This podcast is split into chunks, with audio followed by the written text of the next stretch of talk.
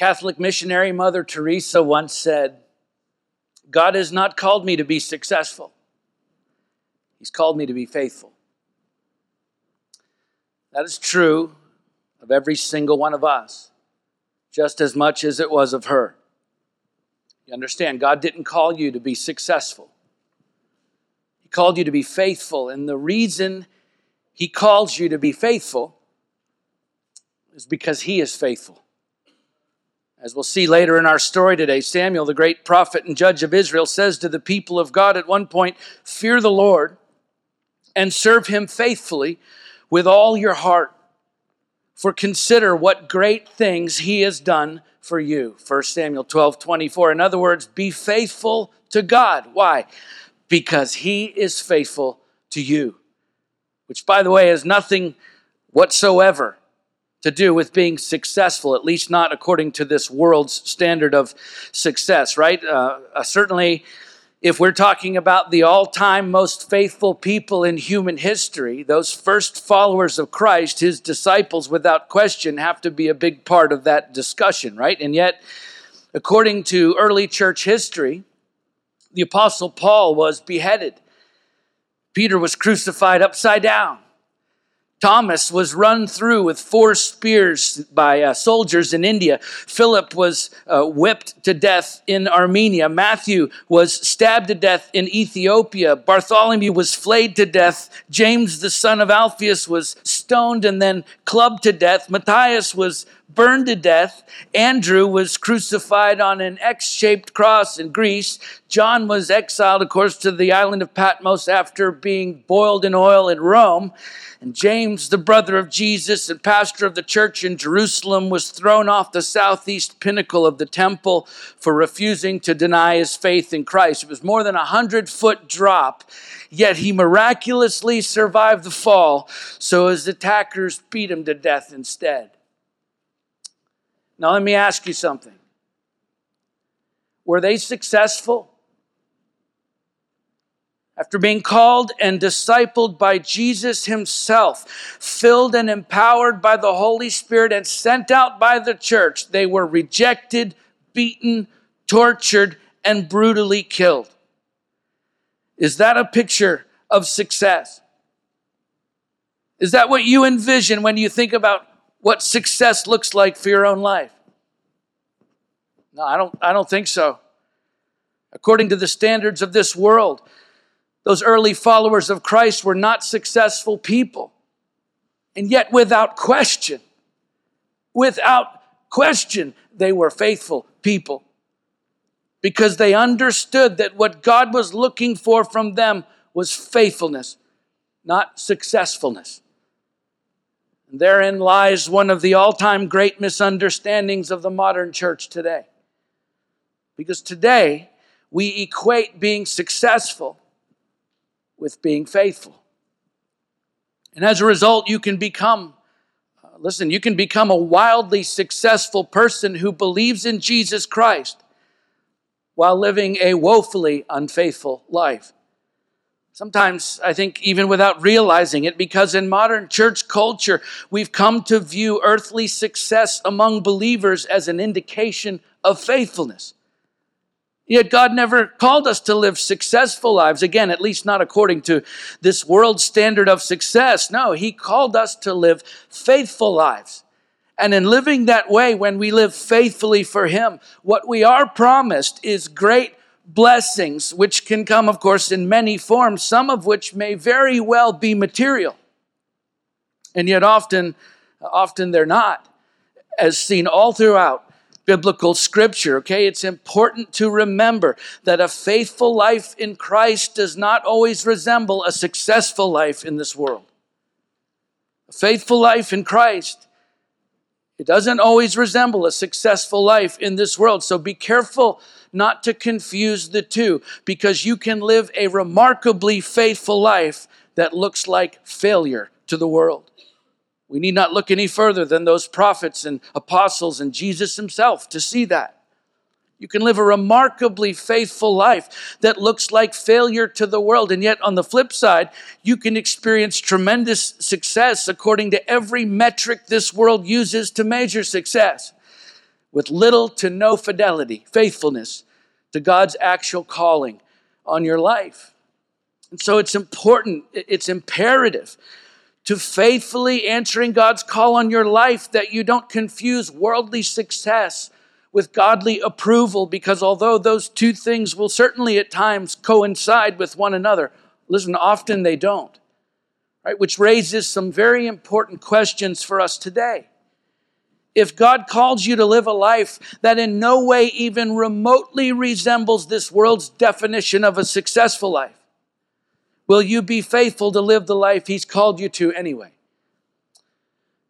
If He calls you, for instance, to serve people who maybe don't always affirm you or respect you, or maybe at times they even reject you, will you be faithful to serve them anyway? Right? If God calls you to stay committed to a relationship or to a ministry or to His church, even when it doesn't make you feel the way that you want to feel, will you be faithful to remain anyway? If He calls you to work at something, to pursue something through prayer and labor that doesn't always provide for you what you think it should or, or what you believe you deserve, will you be faithful to keep praying and keep working to that end anyway? Because look, at times in your life, when you're following Christ, He's going to call you to all of that and more. And the question is will you be faithful? When it's not what you want, when it doesn't feed your ego, when it doesn't make you feel the way you want to feel or give you what you believe you deserve, will you be faithful? Will you be faithful? Will you be faithful? Or will you walk away from that calling to pursue something else that offers better odds at being successful? These are questions that even the great man of God, Samuel, had to answer when it came to his own calling, as we're going to see as we continue our sermon series, working our way through the book of First Samuel. Just as, listen, there are questions that we need to answer today as we respond to God's calling on our lives as well. So uh, let's pick the story back up where we left off last time and see what living a truly faithful life actually looks like. 1 Samuel chapter 12. We'll begin by reading the first five verses. And Samuel said to all Israel, Behold, I've obeyed your voice in all that you have said to me, and have made a king over you. Now behold, the king walks before you, and I am old and gray. Behold, my sons are with you. I walked before you from my youth until this day. Here I am. Testify against me before the Lord and before his anointed. Whose ox have I taken? Whose donkey have I taken? Whom have I defrauded? Whom have I oppressed? Or from whose hand have I taken a bribe to blind my eyes with it? Testify against me, and I will restore it to you. They said, You've not defrauded us or oppressed us or taken anything from any man's hand. And he said to them, The Lord is witness against you, and his anointed is witness this day that you have not found anything in my hand. And they said, He is witness. Uh, so after Saul's great victory over Israel's enemy, the Ammonites, back in chapter 11, Samuel knew that the people would now begin to look to their new king for leadership instead of Samuel, which is why he says, referring to Saul, Behold, the king walks before you, and I am old and gray, because the writing is on the wall for Samuel. He knows that a transition in power is taking place, and the age of kingship in Israel has begun, which he's making clear again by saying the king walks before you in verse 2. And if you keep reading the same verse, he finishes it with, I've walked before you. I've walked before you from my youth until this day. And that statement, that walked before you, referring to Saul and Samuel, is translated from the ancient Hebrew as meaning to perform a function on someone's behalf. In, uh, uh, in other words, he's saying to them, uh, when he says, I've walked before you, it's not the idea that I've been on display before you all this time. No, it's the picture of a shepherd walking before his flock, guiding it and protecting it and providing for it and leading it on its way. So he says, I've done that for you my entire life until this day. And now it's time for someone else to take over that role. And yet it's not as if Samuel's going to ride off into the sunset to enjoy his golden years free from service to God's people because he's fed up and tired. No, he continues long after relinquishing his authority as their judge. He continues to serve them as a great prophet, as we'll see as the story continues today and indeed uh, throughout the rest of the book. And what is so remarkable about that is Samuel's faithfulness to continue serving the people of God after the way he's been treated by them. Remember back in chapter 8, the Israelites demand that Samuel appoint for them a king. We know that it devastated Samuel that the people rejected his leadership over them. In fact, uh, it hurt him so deeply, God had to console Samuel by telling him, hey, don't feel bad, pal, because ultimately they're, they're rejecting me as their king. And then earlier in the story, in the same uh, breath, it tells us that the people rejected Samuel's sons in leadership as well. And we know, of course, those guys earned it by being dishonest leaders. But just think for a minute about how Samuel must have felt when the people he had spent his entire life pouring himself out for from the time he was a little boy right? You remember when his mother dropped him off at the temple.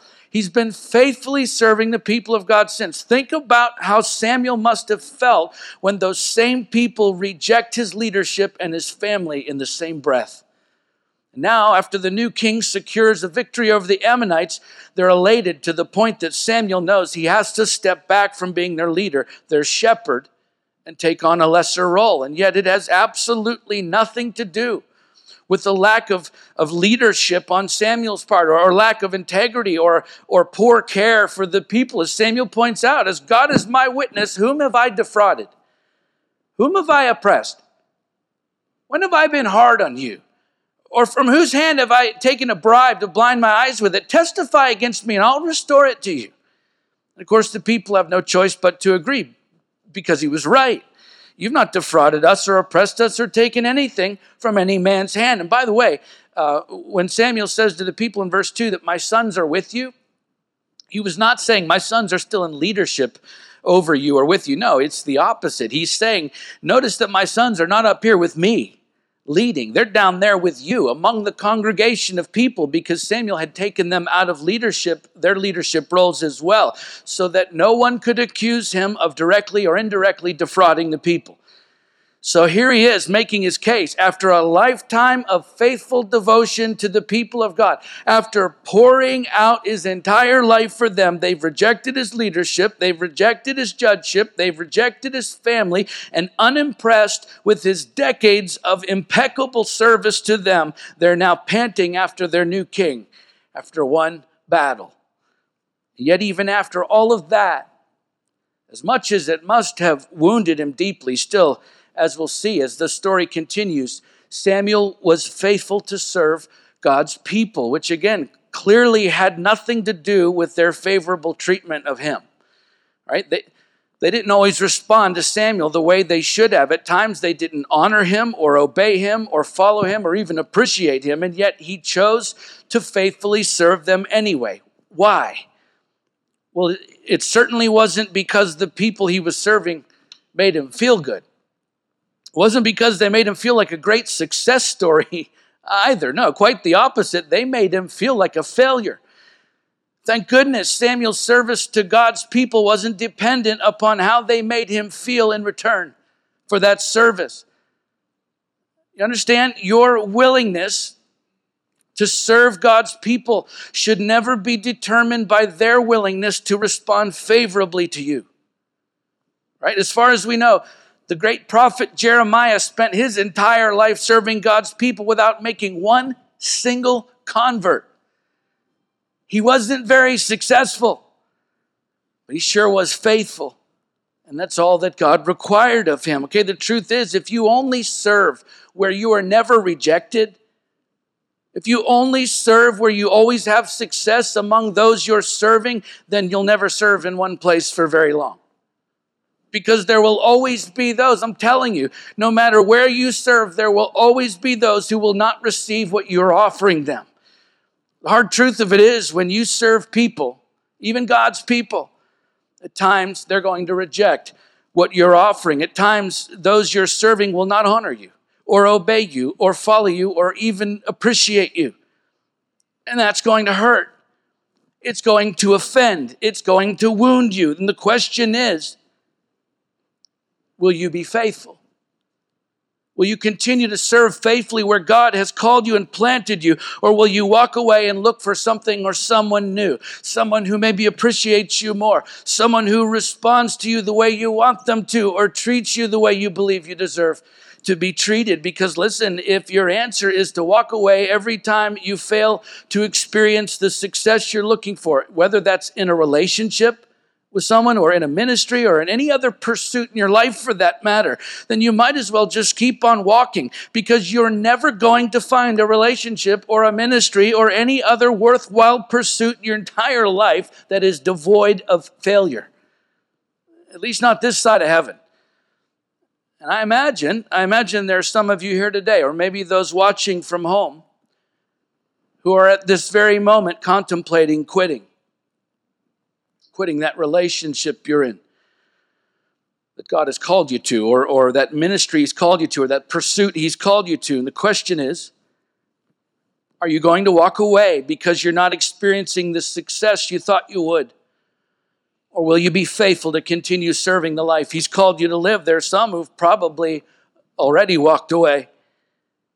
You've walked away because you weren't being honored or respected or appreciated in that relationship or ministry pursuit, whatever it was, and yet you have to understand God never called you to be successful. He called you to be faithful, and that's a choice that you have to make. By the way, when it comes to the church, the body of Christ, if you've been hurt by the church, well, first of all, uh, welcome to the club because we've all been hurt by the church, and if you haven't, it's okay. Stick around long enough, and you will be eventually. You will. You absolutely will. You just haven't been in the church long enough, so, so just stick around. I promise you, eventually something or someone will offend you. You know why? Because the church is full of human beings. And we are all, every single one of us, flawed, broken, imperfect people. And when you hang around flawed, broken, imperfect people long enough, eventually someone is going to hurt you. They're going to hurt your feelings. They're going to wound your ego. They're going to offend your sensibilities. I'm telling you, it is absolutely inevitable, and it is absolutely no reason for you to stop serving. And listen, uh, the fact that everyone at one point or another experiences hurt in the church doesn't make it okay, right? It simply means it's a reality that we have to face as members of the body of Christ because of our humanity. It's a reality, certainly, that needs to be dealt with, and yet it is not a justification for you to stop serving. Why not? Because your calling and faithfulness to serve God's people was never predicated upon their favorability toward you to begin with. No. Your faithfulness to serve God's people is determined by one thing only God's faithfulness to you. And God is always faithful. 19th century pastor Charles Robinson said, Success is the world's criterion of merit. Fidelity is God's. Let's keep reading verses 6 through 18.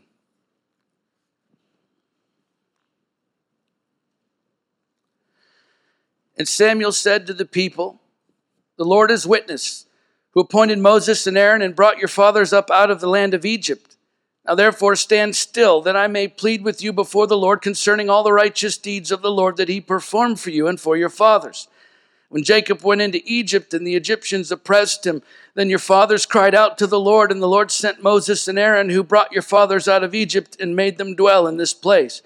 But they forgot the Lord their God, and he sold them into the hand of Sisera, commander of the army of Hazor, and into the hand of the Philistines, and into the hand of the king of Moab.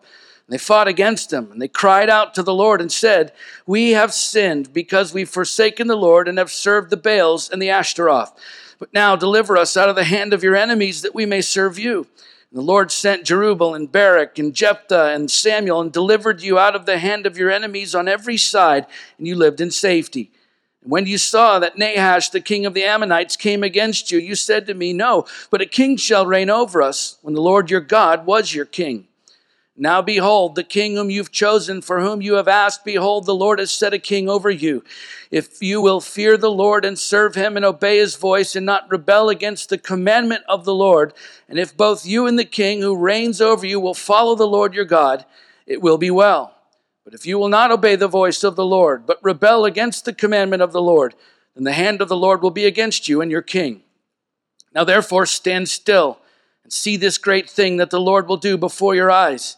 Is it not wheat harvest today? I will call upon the Lord that he may send thunder and rain. And you shall know and see that your wickedness is great, which you have done in the sight of the Lord in asking for yourselves a king.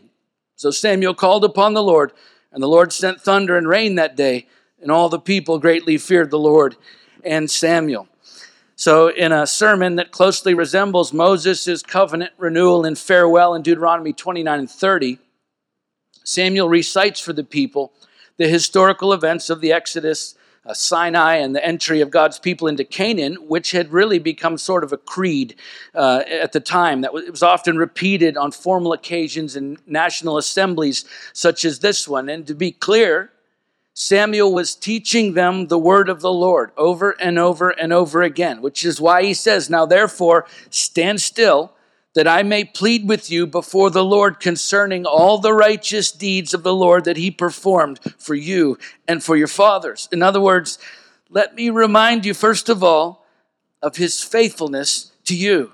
And also that his word was not just for your fathers then, the generations before you, but it is in fact for you today. And then he points them to the covenant blessings for faithfulness in Deuteronomy 28, 1 through 14, and the covenant curses for disobedience in Deuteronomy 28, 15 through 68. And then, then he does something that no one wanted or would have ever expected he calls upon the Lord to send thunder and rain, which at a cursory reading uh, seems like a wonderful gesture by Samuel and the Lord to send rain during the wheat harvest, but that's not what this was at all. This was no kind gesture, not even close. You see, the wheat harvest, May and June, was the dry season, long after the rains had ended, and the fact was the very worst thing that could ever possibly happen during the harvest season was a thunderstorm. Because not only were they incredibly rare in the dry season, leaving people unprepared to deal with them, but they were almost always disastrous. They would destroy all of their crops and usually cause deadly flash flooding. This was no kind gesture. Samuel calling for thunder and rain, God sending it was a deadly, serious warning of judgment upon the people if they turned away from God, which not only explains the fact that as the thunder and rain come down, all the people greatly feared the Lord in Samuel, verse 18. But listen, it also explains their response to that storm in the very next verse, verse 19. And all the people said to Samuel, Pray for your servants to the Lord your God that we may not die. This moment was a moment of sheer terror as the people of God are given a glimpse of the wrath of God as Samuel called down thunder and rain from heaven, which seems like a really harsh thing to do, and it was. And yet it was also for their benefit because Samuel was unwilling to sugarcoat the truth in order to spare their feelings. See, the fact is, even after stepping down as their judge, Samuel was faithful to disciple God's people, and he did that by teaching them God's word. Listen, the happy parts and the hard parts, all of it. He shared the blessings and he shared the curses, confirming all of it with a display of great and terrible power. Listen, not because God wanted them to see his anger, but because he wanted them to see his faithfulness his faithfulness to keep his own word. So he sent a storm in the middle of the dry season just so there was no mistake about the faithfulness of God to do what he promised he would do. And for Samuel's part, listen, this is the very picture of discipleship, teaching others all that he has commanded us, the happy parts and the hard parts. It's holding nothing that is of God back from other people for the sake of their feelings. It's teaching them about the reality and power of God, and then it's showing it to them.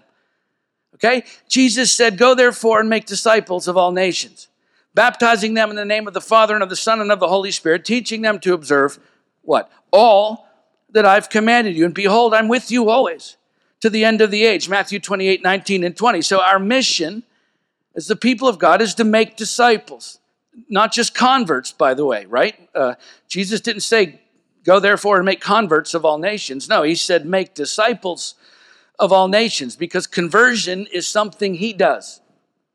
Discipleship is something we do. And so evangelism is as important as it is. It's only one part of discipleship. It's obviously a necessary part, but it's only one part. And so when you introduce people to Christ and they respond to him, God saves them in an instant. And then there's discipleship which goes on for the rest of our lives when we link arms with other believers and journey with them through life. And exactly how do you do that? Well, Jesus tells us make disciples of all nations, baptizing them in the name of the Father and of the Son and of the Holy Spirit. That's the public proclamation of the gospel acted out in the greatest drama ever written water baptism as people come to salvation in Christ. And then the rest of the story. Jesus says, teaching them to observe all that I've commanded you. So we make disciples not only by introducing people to Jesus, evangelism, but by continuing to teach them all that He commanded, all of His word, the happy parts and the hard parts. And behold, I'm with you always to the end of the age. That's the display of power that confirms the teaching. Jesus with us, in us, the power of the Spirit of Christ that resides and operates in and through us. This is discipleship. It's more than simple, simply introducing people to Jesus. And by the way, it's also more than um, simply sharing your testimony with others as well. This is important. And, and so hear me.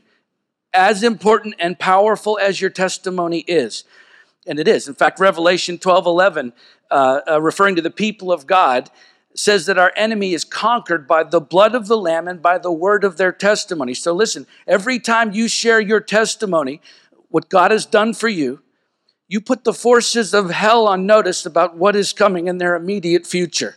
Okay, your testimony is very important and it is powerful, but it is also essential to the making of disciples that you understand that your testimony is not the gospel. Okay? So when you share your testimony, as good as that is, you understand you haven't shared the gospel because your testimony and the gospel are two very different things. Uh, your testimony is your story, the gospel is his story, which is why Jesus didn't say, Make disciples of all nations, teaching them all that I've done for you. No, he said, Teach them all that I have commanded you. Okay, if all that I do is tell my story, then ultimately I'll make followers of Rob. But if I want to make followers of Christ, then I have to tell them his story. I have to proclaim the gospel, and I have to proclaim all of it the happy parts and the hard parts. And it's the same for every one of us. And so, of course, the question is will you be faithful? Faithful to proclaim, to teach, to demonstrate the gospel in all its power to the people around you who, who are clearly not being uh, discipled today in mass? Will you be faithful to tell them all about Jesus, regardless of how it makes them feel, even if people who don't like you, right? What about the people who don't like you? Will you be faithful to disciple them? The people that don't like you, or vote like you, or look like you, or, or believe like you, what about the people who just don't like you? Will you be faithful to disciple them? Okay, not everyone liked Samuel. And their treatment of him at times proved it, but he kept on faithfully discipling them with varying degrees of success, right? Sometimes uh, there are times where they flat out ignored him. And yet, as unsuccessful as he was at times, he remained faithful to do exactly what God called him to do. And the question is will you?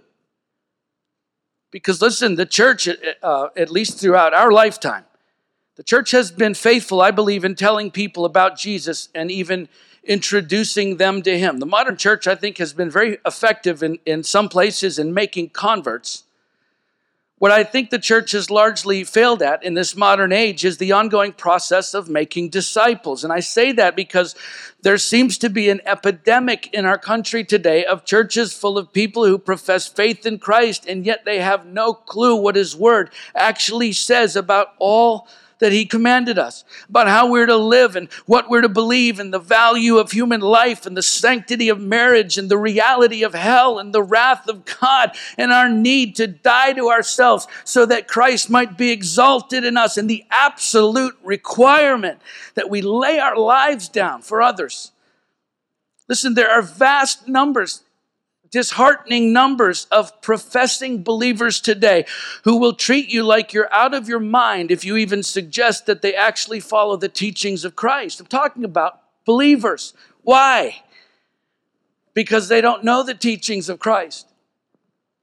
The fact is, we are living in an era of the church that is marked by a profound biblical illiteracy. And we are without excuse. Because even in the midst of this pandemic and all of its restrictions, the church has never been more free to gather and worship and study God's word together. Just ask somebody from China. Sure, at the moment, maybe we can't have 400 people or 4,000 people, but it can be with four other people, six feet apart with your mask on, studying all that Jesus commanded you in His Word. The truth is, we have no excuse for not being faithful to learn His Word and to share it with other people. And so, look, sharing your testimony and even introducing people to Jesus is a good start, but it isn't enough. You have to teach them the Word of God, all that He commanded us, the happy parts and the hard parts. That's how you make disciples, and then you show them the power of God working in your own life. And by the way, the number of people who respond favorably to His word, to His teaching, that part isn't up to you. That's between them and the Holy Spirit. Your job isn't to ensure success. Your job is to simply be faithful to the life He's called you to live, which is a lifetime of making disciples by teaching them all that He commanded. Catherine Booth, who along with her husband William founded the Salvation Army, she once said, We are made for larger ends than earth can encompass. Oh, let us be true to our exalted destiny. Let's finish the story for today, verse 19 to the end of the chapter. And all the people said to Samuel, Pray for your servants to the Lord your God, that we may not die, for we've added to all our sins this evil to ask for ourselves a king. And Samuel said to the people, Do not be afraid. You have done all this evil. You have done all this evil, he says, yet do not turn aside from following the Lord, but serve the Lord with all your heart. Do not turn aside after empty things that cannot profit or deliver, for they are empty. For the Lord will not forsake his people for his great name's sake, because it has pleased the Lord to make you a people for himself Moreover, as for me, far be it from me that I should sin against the Lord by ceasing to pray for you, and I will instruct you in the good and right way. Only fear the Lord and serve him faithfully with all your heart, for consider what great things he's done for you. But if you still do wickedly, you shall be swept away, both you and your king. And so, as the storm bears down on them, the people repent for their sin Samuel reassures them not to be afraid because even in their unfaithfulness, God remains faithful to his word to make them a people for himself. And yet at the same time, Samuel also understands the reality that human beings are prone to wander, to sinful behavior, to unfaithfulness. And so he says, As for me, far be it from me that I should sin against the Lord by ceasing to pray for you and I will instruct you in the good and right way. In other words, I'm going to continue discipling you, uh, not because you're faithful, but because God is faithful. And, and beyond that, even, I'm going to continue to pray for you, to intercede on your behalf before God, which was by far and away the most powerful thing Samuel could ever do for them, right? Uh, apparently, he's able to call deadly storms down from heaven. And yet he doesn't say, Don't be afraid, I won't call down any more storms. No, he says, Don't be afraid because the Lord is faithful and because I'm going to keep praying for you. And not because the people just asked him, not because he was uh, feeling particularly amicable toward them. We know he wasn't. Now, he just called down a life threatening storm upon the people. That's not something you typically do to someone you're happy with. No, the reason he was committing to pray for them was because he knew it would be a sin not to. Why? Because the Lord cared about those people. And whatever the Lord cared about, well, that's what Samuel cared about. Okay, Samuel's commitment to pray for God's people had nothing to do with warm and fuzzy feelings toward them and everything to do with an overwhelming desire to please the Lord. Because even when the people were not faithful, God was. And because of the faithfulness of God, Samuel was faithful to pray for God's people. Again, it's not because he was happy about it. And, and uh, listen, he certainly wasn't feeling like his life was one big success story at this point. Not after the blistering speech he just gave them, but Samuel was faithful and he gave every, uh, he had every intention of, of keeping it that way because God had always been faithful to him. And so he cared about the same things that God cared about, including praying for these people, which had to be anything but easy at times for him after the way he'd been treated. And, and you know what? It seems like praying for people would be the easiest thing we could ever do for them. When in reality, I think praying for others is at times the most difficult thing we could ever do for them because our natural inclination is to pray for the things and the people that we care about the most right? The truth is, if you could listen in to other people's prayers, you'd know exactly what they care most about in this life because that's what occupies their prayers, which always comes back, by the way, to people. If you think about it, when we pray about situations and circumstances, those prayers are never offered up for the sake of the situations and circumstances themselves. No, the reason we pray about different situations and circumstances is because of the way those situations and circumstances affect us and the people we care the most about. Which means even when we're praying about situations and circumstances, ultimately, we're really praying about people. And the people we pray for the most are typically the ones we care the most about. So, again, if you could listen into people's prayer lives, what you would find for most is that most people spend most of their prayer time praying for themselves because that is who most people care about the most themselves. And then it's usually uh, family, friends, and, and on and on. Of course, whoever else may make that list is probably someone they at least like or care about on some level because we pray the most for those we care the most about. And so, what does that mean then? For those people we don't pray for. That's right. It means we either don't care or we care very little.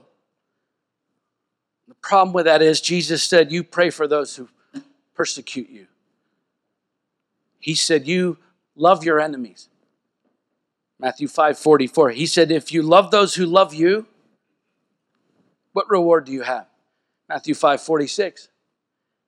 Clearly, Clearly, we're supposed to love people we don't even like. We're supposed to care about those who don't care about us. Why? Why?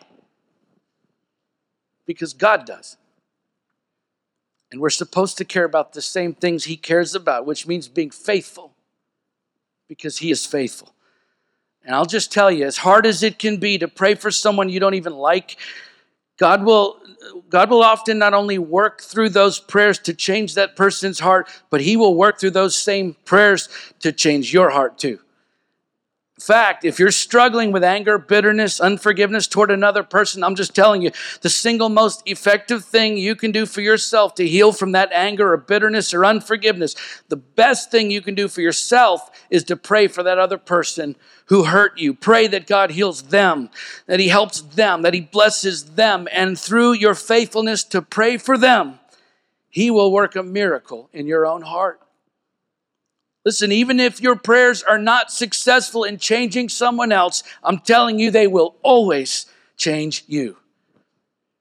Welsh minister and author Martyn Lloyd-Jones once said, Prayer is beyond any question the highest activity of the human soul. Man is at his greatest and highest when upon his knees he comes face to face with God. Okay? Being faithful is not a feeling. And it's not based on our chances of success either. No, being faithful is a choice that we make that is based on the faithfulness of God. It's spending your life exhausting your time and talent and resources serving others and discipling others and praying for others. Listen, whether you feel like it or not, that's what it means to be faithful. And it's a choice that is up to you. And then listen, whatever success that may come out of that faithfulness, well, that part is up to God. For our part, we just need to continue to be faithful, knowing that a faithful life in Christ does not always resemble a successful life in this world. And that's okay. It's okay because He didn't call you to be successful anyway, He called you to be faithful. Which leaves us really with only one question left to ask Will you? Will you be faithful? Let's pray.